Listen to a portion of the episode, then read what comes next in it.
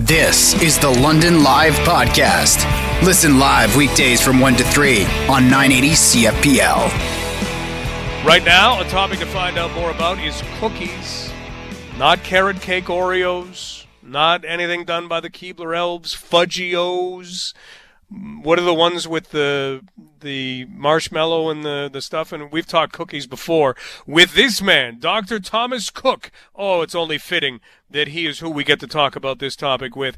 Dr. Cook is with Queen's University, where he is a Social Sciences and Humanities Research Council of Canada postdoctoral fellow at the Surveillance Studies Center. Dr. Cook, how are things? Great. You've got me thinking about um, delicious cookies now, Mike. So this is a good. Do you have a favorite? Do I have a favorite cookie? Um, to be honest with you, the the white macadamia ones that uh, Subway makes. Yes. Yes. Goodness. Those show up other places too. I don't know. Does Subway have the best kind of that collection? Because so you can get those. I think at Tim Hortons Yeah. you can get them. Sometimes they're just in a basket somewhere that you go. Remember when we used to go places and they, the cookies used to be in baskets and you just could like a hotel and you could just Peanut- have one. Oh, that's good. You you know you're in the right hotel when they're offering up cookies at the end of the day. I think it's Fairfield Inn in the U.S. that does that. Come on, Fairfield Inn. Dr. Cook, let's talk about cookies of a different sort. Let's even understand cookies from an internet level because there is something that we need to know about. But first, I don't know that we truly understand this. They've just become this little message that hops up on our phones or our tablets or our computer screens and it says, Will you accept cookies from this website? And you have to say yes or you can't use the website. What are we actually doing there when we say yes? Because uh, I'm dumb enough to usually say yes. Uh, cookies are data files. I I know it's a very simple explanation, but I, it, it's important to to understand that they're liter- literally just files. And, and what I mean by that, Mike, more specifically, are, are very very small files. If you could open them up into a text editor on you know Windows, you can't do that by the way because they're encrypted, of course. You would see a string of random numbers and letters with with commas separating different groups of variables, and and that kind of string is what the cookie produces by virtue of you know indicating the web uh, giving a suggestion to a web browser um, to record mouse movements or what links you click on or what website you visited before you arrived at where you are and the next website you visit thereafter. So all of that information is stored in this very strange hexadecimal looking string of data that you can't open up onto a file and it stores that file onto your smartphone, your tablet, or your computer. And um, that tiny file, Mike, thousands of them over and over and over again on your devices are basically what makes uh, targeted advertising a reality in uh, in the brave new 21st century. So they're a thing. They exist. They've existed for a long, long time. Couldn't we go back years and years and years and the same kind of thing still was there? Was it not? Yeah, the cookies have actually existed since the beginning of the internet. Um, the World Wide Web consortium of folk who were trying to think of different ways to make the internet useful stumbled upon um, an innovation that was built by people who were trying to create the earliest version of, uh, we'll call it eBay, e-commerce. So a website where you could go on, um, purchase a product and have it sent to your door. Th- these kind of concepts were do- being developed between 1994 and 96. And so the problem, like in the mid 90s, is that the amount of traffic, internet traffic, that would you know end up on a server hosting this e-commerce platform would be absolutely mind-boggling. In the mid 90s, it, it was a crazy idea to have tens tens of thousands of people visiting a website every minute in order to pu- purchase something online. And so the way that those companies found a, a way to stop the burden of the load on their server, so to speak, was to stop collecting data about those visits. It might not seem like significant data, but when you, for example, load up eBay, you have to log in, you store your password, you store your email address, the session information is stored, so what things you clicked on, whether or not you loaded something into a checkout cart, all that information would be stored in the server. Cookies were created to take that information off the server and put it on your device. So if, if the customer or the visitor stores some of that information, it will supposedly reduce server strain and information overload on the website. So that's what cookies were initially used for, uh, but they've been sounds so good since. Well, they sound great and they sound delicious. I mean, if, if you're in the private sector, that's an excellent remedy, is it not? but yeah, it, it, sped everything up, and now now there's more of a question to it. Okay, then let's talk about Google because mm-hmm. Google has something new, uh, something new that we could call not a cookie, but could we call it FLoC? yes, like everything else that is soft and enticing uh, when it comes to internet technologies these days, instead of cookies and clouds, we now FLoCs. That's an abbreviation the the spelling of the abbreviation, Mike, is F L O C. Okay. And FLoC stands for. You ready for this one? Ready. Federated Learning of Cohorts. Of course it does. Why would it stand for anything else? I don't even know how to put those words together. So, okay, but essentially, is this a similar thing to a cookie?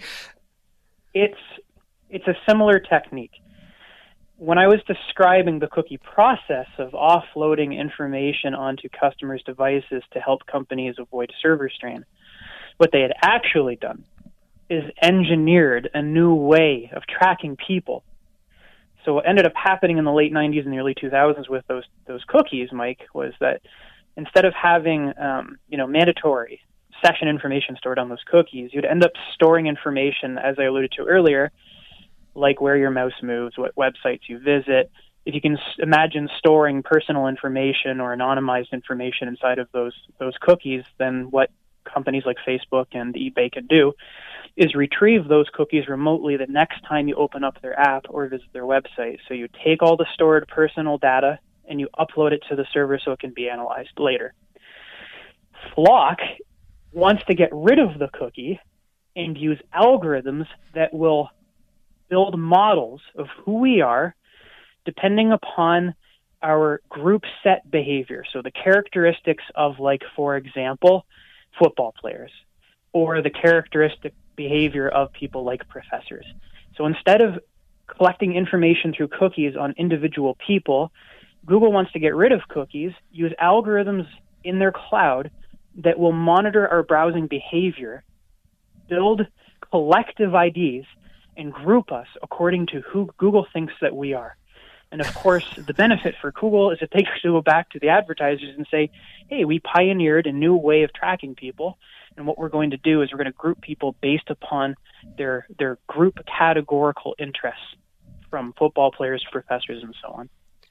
We are talking with Dr. Thomas Cook, Social Sciences and Humanities Research Council of Canada postdoctoral fellow at the Surveillance Studies Center at Queen's University. Dr. Cook, anyone who has heard you speak at any length has heard you talk about our digital double, where you might want to think that no no no i just i just go to certain places on the internet. I i just use it to keep track of you know whether it's shopping or you know friends or i i don't really use it that much but you create a digital double. Is this basically making use of our digital double to group that together with other similar digital doubles and then get this information to advertisers?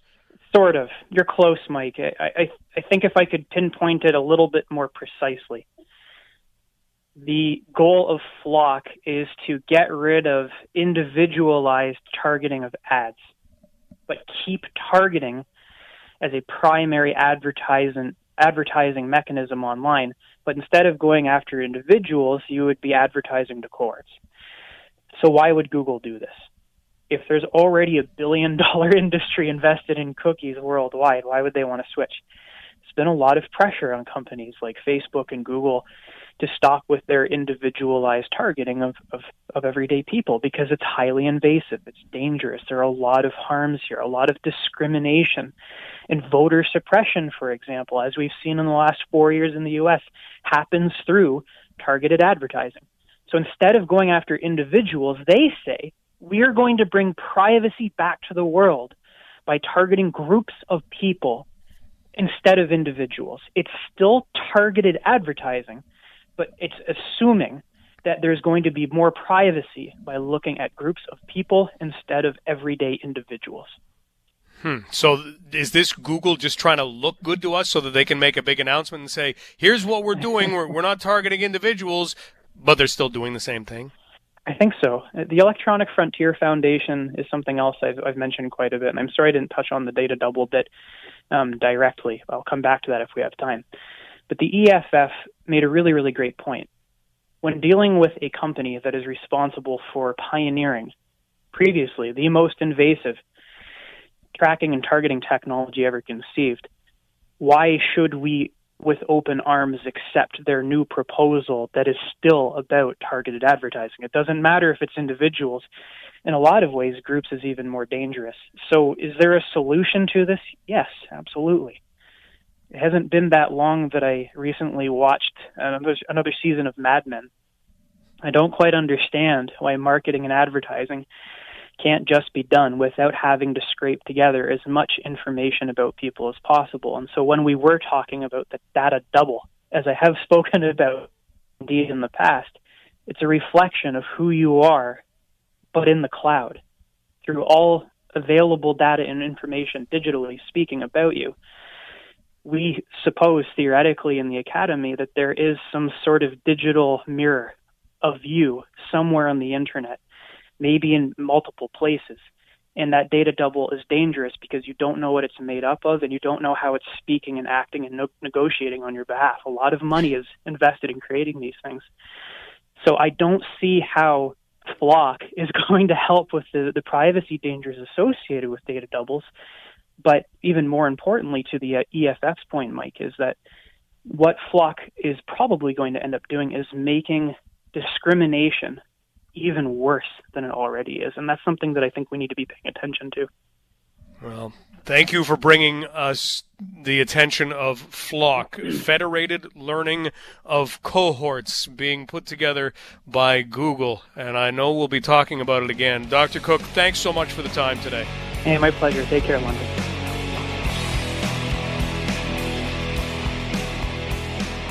It is Nurses Week, National Nurses Week, and we can sit here and we can say thank you, and we should. If you know someone who's involved in nursing, please thank them for what they always do, but certainly for the last 14 plus months. But sometimes there will be more than a thank you. And if you look at going above and beyond, well, our next guest is helping to make that happen. Joining us right now is Robin Dufton on London Live. Robin, how are things? Uh, good. How are you? Not too bad. We are in National Nurses Week. When you look back a few weeks ago, something got going and it was in support of what nurses are doing and now it's it's kind of coinciding nicely with National Nurses Week. Take us back back in time. What was happening? Um, you know, I my sister herself is a frontline worker. She is a nurse up at Vic Hospital, um, and my interactions with her allowed me to hear firsthand um, what the pandemic is actually, how it's actually affecting our frontline workers. And honestly, we just I just wanted to help. I wanted to be able to do something just to bring a little joy to their lives and maybe just help give them a little bit of stress relief for one day, even if that's all we could do. Well, we'll talk about what you have done and what others have joined in in helping. But Robin, help us to understand how how is life going right now for frontline workers? It's stressful. I mean, day to day, they don't know really what to expect.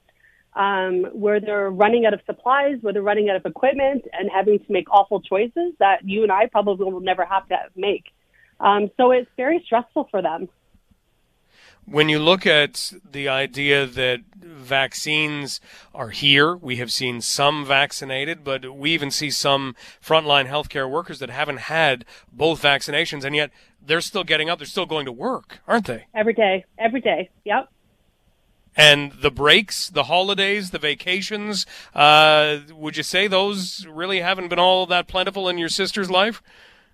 Uh, not at all. I mean, we've missed holidays birthdays. Um, you barely see family members now. Um, and we, we understand, we completely get why we can't, but it's definitely difficult. Well, that means you have done something to just say, hey, we all appreciate this. Robin Dufton joining us. Robin, tell us a little bit more about what you have put together and then some of the help you've had along the way. Um, so we wanted to come up with an idea just to send out some little care packages to the nurse and not the nurses and not just the nurses, um, just the frontline care workers in general. Um, so we were trying to think of different ideas of what we could purchase to help like help them relax. So we did bath bombs from Magpie and other businesses. Um, but then it kind of started to spiral. We went from doing two care packages to five, and then from five, we actually created 133 packages in total. Um, we were able to reach out to small business owners across the city and surrounding area, and they actually contributed and donated different items to help us fill these care packages. This is such a remarkable story for that reason. The idea that small business owners have been going through as tough a time as it gets in terms of their businesses and, and you call them and, and what were you hearing back from them? People were wanting to help out and give what they can, whether it was from 10 items or we had one woman who works with Epicure and she gave us enough to fill 125 bags. So we had a wide range of items and amounts from different people, but they all just wanted to help some way that they could. We're talking with Robin Dufton. Robin, what was it like to watch this unfold? Like you say, you went from two to five to now 133. It, it was pretty amazing. It's kind of fun. The kids loved it. Um, we have four girls ourselves, and they loved being able to help and put them together. And they just, it just spiraled, and it just made us feel good about it. It just allowed us to be able to do something to help them. So what happens next? Um, hopefully, if not this week on Saturday, we'll head over to the hospital and one of the nurses there, or hopefully a couple of them, will meet us and just take them into the unit. Um, we chose the critical care trauma center this time around um, just because we know that they are dealing with the hardest of the hardest cases and we had to pick somewhere to start. So that's what we chose. So they will just go into the hospital from there. Well, this is outstanding. Thank you for your generosity. Please thank everybody else for their generosity because this uh, this has taken a lot of hands to make, but in the end, this is going to make a lot of smiles at the top of those hands. Yeah, be- before you kick me off there, Ken, I just wanted to say a thank you too as well to the kids at the Bonaventure Public School. Sorry, they um, took time, actually drew and colored and wrote thank you cards, and each of the package does have a thank you card from the kids in them. Come on, that's a great idea. Yeah, it's it's amazing what the kids were able to do. We even had family friends with their kids make cards as well. So we have had quite the collaboration of cards to go in. This just keeps getting better. well, Robin, we really appreciate what you've done, and thanks so much Thank for you. describing it for us. And uh, please keep safe, and let us know when you've made those deliveries, because it would be great to talk to somebody on the other end. Absolutely. Take care of yourself. Thank you, you as well. Bye. That's Robin Dufton. Robin, whose sister is a frontline worker, and she thought, well, what can we do? What can we do? How about if we put together some nice little care packages? And then you think, well, how are we going to build these care packages? Think about that. Tomorrow, we're going to be talking more about small business. Devin Peacock was talking with a small business earlier today in the city. And he's going to be talking more. We're going to be talking more on London Live just to kind of see how things are going because there are a lot of small businesses who are being told that yeah, well, you don't qualify for this, or you don't qualify for all that you thought you were going to qualify for, and it becomes very frustrating for a lot of businesses. Think about that. You're going through, you've been going through 14 months, and all you're trying to do is hang on. And now, well, where where do you go next? You you look for the government help and you keep trying to hang on. Devin was talking with Jean Coles, who owns three sports clips in London, and she was describing some of the the difficulties that she's had. So we're going to follow up with Julie Kwiecinski from the Canadian Federation of Independent Business. We talked with Julie a couple of weeks ago and we said we've got to check back. We got to find out if anything has changed in a couple of weeks. So that's what we're going to do. I fear that the answer is no.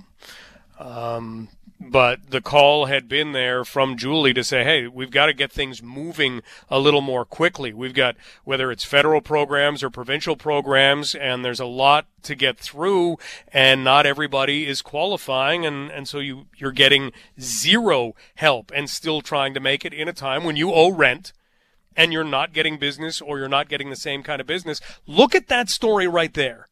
Look at what Robin says. Robin reaches out to small businesses and they're donating some of their stuff so that they can make somebody's day. That's I that's the kind of thing you look at and you go, "Come on, that's not happening. That's not real. That's real. That's amazing." Man, we live in a good community.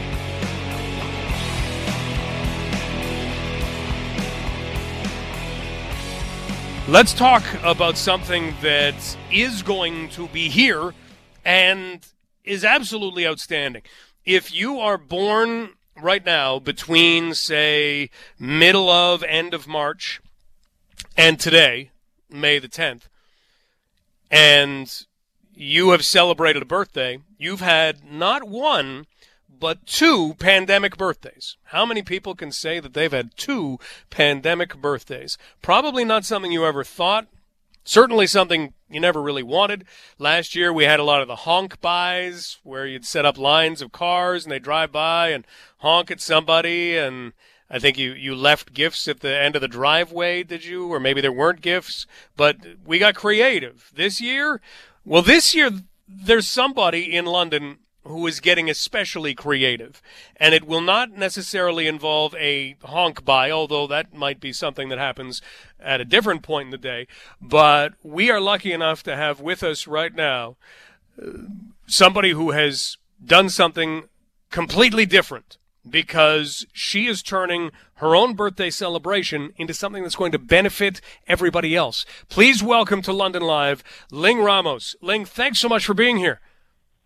Hi, hi, Mike. It is amazing to speak with you. Uh, first off, let's let's talk a little bit just to get some background about you and how you got to London. How did it happen? Yes. So, um, actually, Mike, I'm a first generation immigrant from the Philippines. Um, it was my mom that first came to Canada with a working permit, and after a few years, she became a permanent resident and sponsored the rest of the family. And it was um, like September of 2010 when we moved to Canada. I was 14 years old at that time, and I have been living in London, Ontario ever since. So, help us out. What was it like to move from the Philippines to London? Was it very, very different? Not much different? How would you describe it? Well, I would say it is different, especially at my age. As a 14 years old, I already, as a teenager, I already built my life back home. I have friends. I love my school and moving to a different country where there's a lot of unfamiliarity was very difficult. And on top of that, there's also the language barrier, right? So has been, it was very difficult at that time, but um, I did a lot of um, I, I, I, I did push myself to, to get myself out of the comfort zone, learn the language by volunteering actually. So I, I, uh, I signed up to a lot of volunteer and other activities that are available outside of uh, outside of school, and um, it really helped me to to develop so many skills that takes me where I am right now. How great is that? Because so many yeah. times you hear, okay, if you move to a different country, here's some ideas. Watch some movies. Uh, you know, watch a lot of TV. Eventually, you'll st- make sure that you're using the language. Volunteering. That's fantastic. Okay, well, we'll talk more about that in just a minute because you're about to turn 25 now. Here we are, 11 years after you wind up moving to London, Ontario, and so you're turning 25 end of this right. month, and you've decided to do something for your birthday. What is that? Yeah, well, Mike, this birthday project started as actually as a personal goal of mine to run 25 kilometers in dedication for my 25th birthday, and there was no fundraiser involved. But then um, it happened that I'm part of a fundraiser committee at work, and I attended a meeting discussing and brainstorming fundraising events for United Way.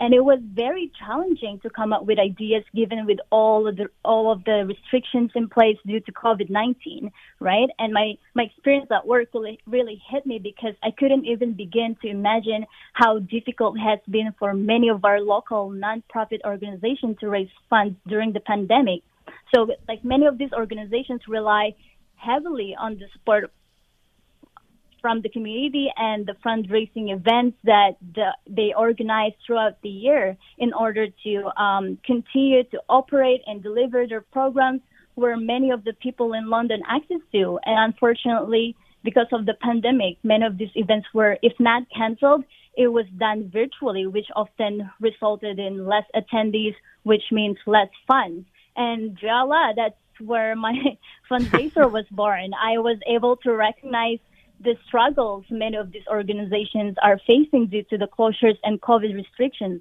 And um, it's just motivated and inspired me to celebrate my birthday differently this year by challenging myself with a 25 kilometer run and a bike throughout Thames Valley Parkway Trail while raising funds and awareness to four of my chosen charities, which are Luso, um, Crime Stopper, ANOVA, and 519 Pursuit. Great stuff. We're talking with Ling Ramos. Ling moved to London in 2010 at the age of 14 and has been one of our strongest volunteers in this city for many years and is now using her 25th birthday to celebrate and help out fundraising for nonprofit organizations, four of them that Ling just mentioned, in order to give them that helping hand that, they really haven't had over the last little while. Uh, can you talk about some of the organizations you volunteered with and maybe why you chose to volunteer with them?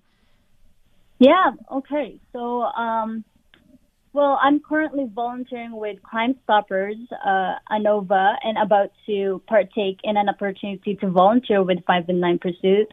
And, um, like, prior to, like, when I was at, uh, at school, I used to do a lot of volunteering at school. And when I graduated, I volunteered at Luso Food Bank and other places. And I chose to volunteer with their, with this organization because I realized that between life and social life, I was only exposed to a smaller portion of the London community. And it was through volunteering that I had the opportunity to expand my experience and knowledge working directly with unique population while g- giving back to the London community.